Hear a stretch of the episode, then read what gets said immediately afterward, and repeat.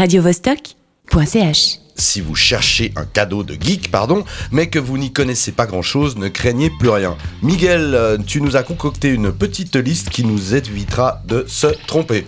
Salut tout le monde. Alors déjà, je vous rassure. On a tous au moins une fois connu la galère des magasins aux alentours de Noël. C'est pourquoi la liste que je vous présente là est remplie de cadeaux que vous pouvez commander en quelques clics depuis chez vous. Presque comme si vous commandiez au Père Noël 2.0 quoi. Les liens des différents sites seront d'ailleurs à retrouver sur le site de Radio Vostok sur la page consacrée à cette chronique. Alors, je commence par un thème tout chaud, j'ai nommé Star Wars. Remis en avant depuis la sortie du film Rogue One, la série de science-fiction mythique a sa grande part de fans parmi les geeks, et j'ai donc décidé de leur consacrer une partie de ma liste. Alors bien sûr, le grand classique à offrir, c'est les figurines, mais généralement les fans en ont déjà bien assez. Alors mon conseil, c'est d'aller vers quelque chose qui, ne sera jamais un geek. J'ai nommé l'inutile mais indispensable. Pour ça, je suis allé faire un tour sur la geekery.com, un site bien connu pour les goodies en tout genre, et j'ai pu trouver quelques perles. Je vous conseille vivement d'y aller faire un tour si vous voulez faire le bonheur d'un de vos amis nerds. Il a vraiment un choix diversifié. Ça va de l'emporte-pièce au poncho en passant par le décapsuleur. Sur la section Star Wars du site, j'ai ainsi pu trouver des baguettes chinoises version sabre laser pour les geeks amateurs de cuisine asiatique. Ou encore, par exemple, parmi les mugs en tout genre, j'ai pu dénicher un petit bijou. Un mini R2D2 aspirateur de bureau. De quoi allier l'inutile à l'agréable.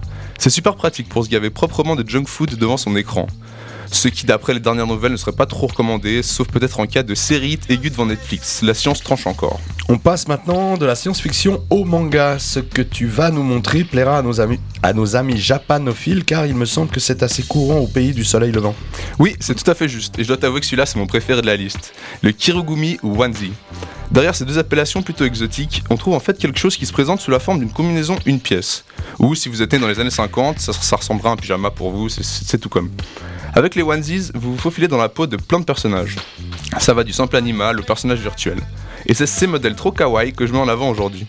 Des personnages de manga, en passant par les champions de League of Legends pour arriver au Morlock de, au Morlock de WoW, chacun y trouvera son compte.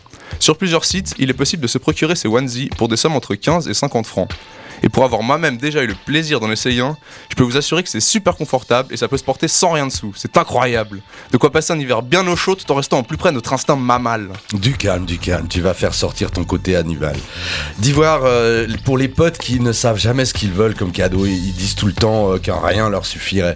T'as pas une solution pour cela? Bah alors, si tu veux faire dans l'ironie, j'ai un cadeau qui pour le coup est plutôt inutile lui aussi, ça pourrait plaire à tes amis. Ça s'appelle la Useless Box. En gros, le but de la machine, c'est de s'auto-éteindre. Ça semble assez stupide, hein Eh bien, c'est parce que ça l'est. En fait, c'est une petite boîte munie d'un interrupteur avec les deux positions on-off. Quand tu le mets sur on, la boîte s'ouvre, découvrant un petit bras qui vient immédiatement remettre l'interrupteur sur off. Et ça se répète indéfiniment. C'est assez hypnotisant, même si c'est clair que ça te tiendra pas en haleine pendant deux semaines non plus le bidule. hein. Donc la useless Box avait déjà fait un petit buzz à l'époque où le créateur avait sorti la vidéo du premier prototype. Et je suis sûr que ça ravira certains de savoir qu'aujourd'hui elle est disponible en vente libre.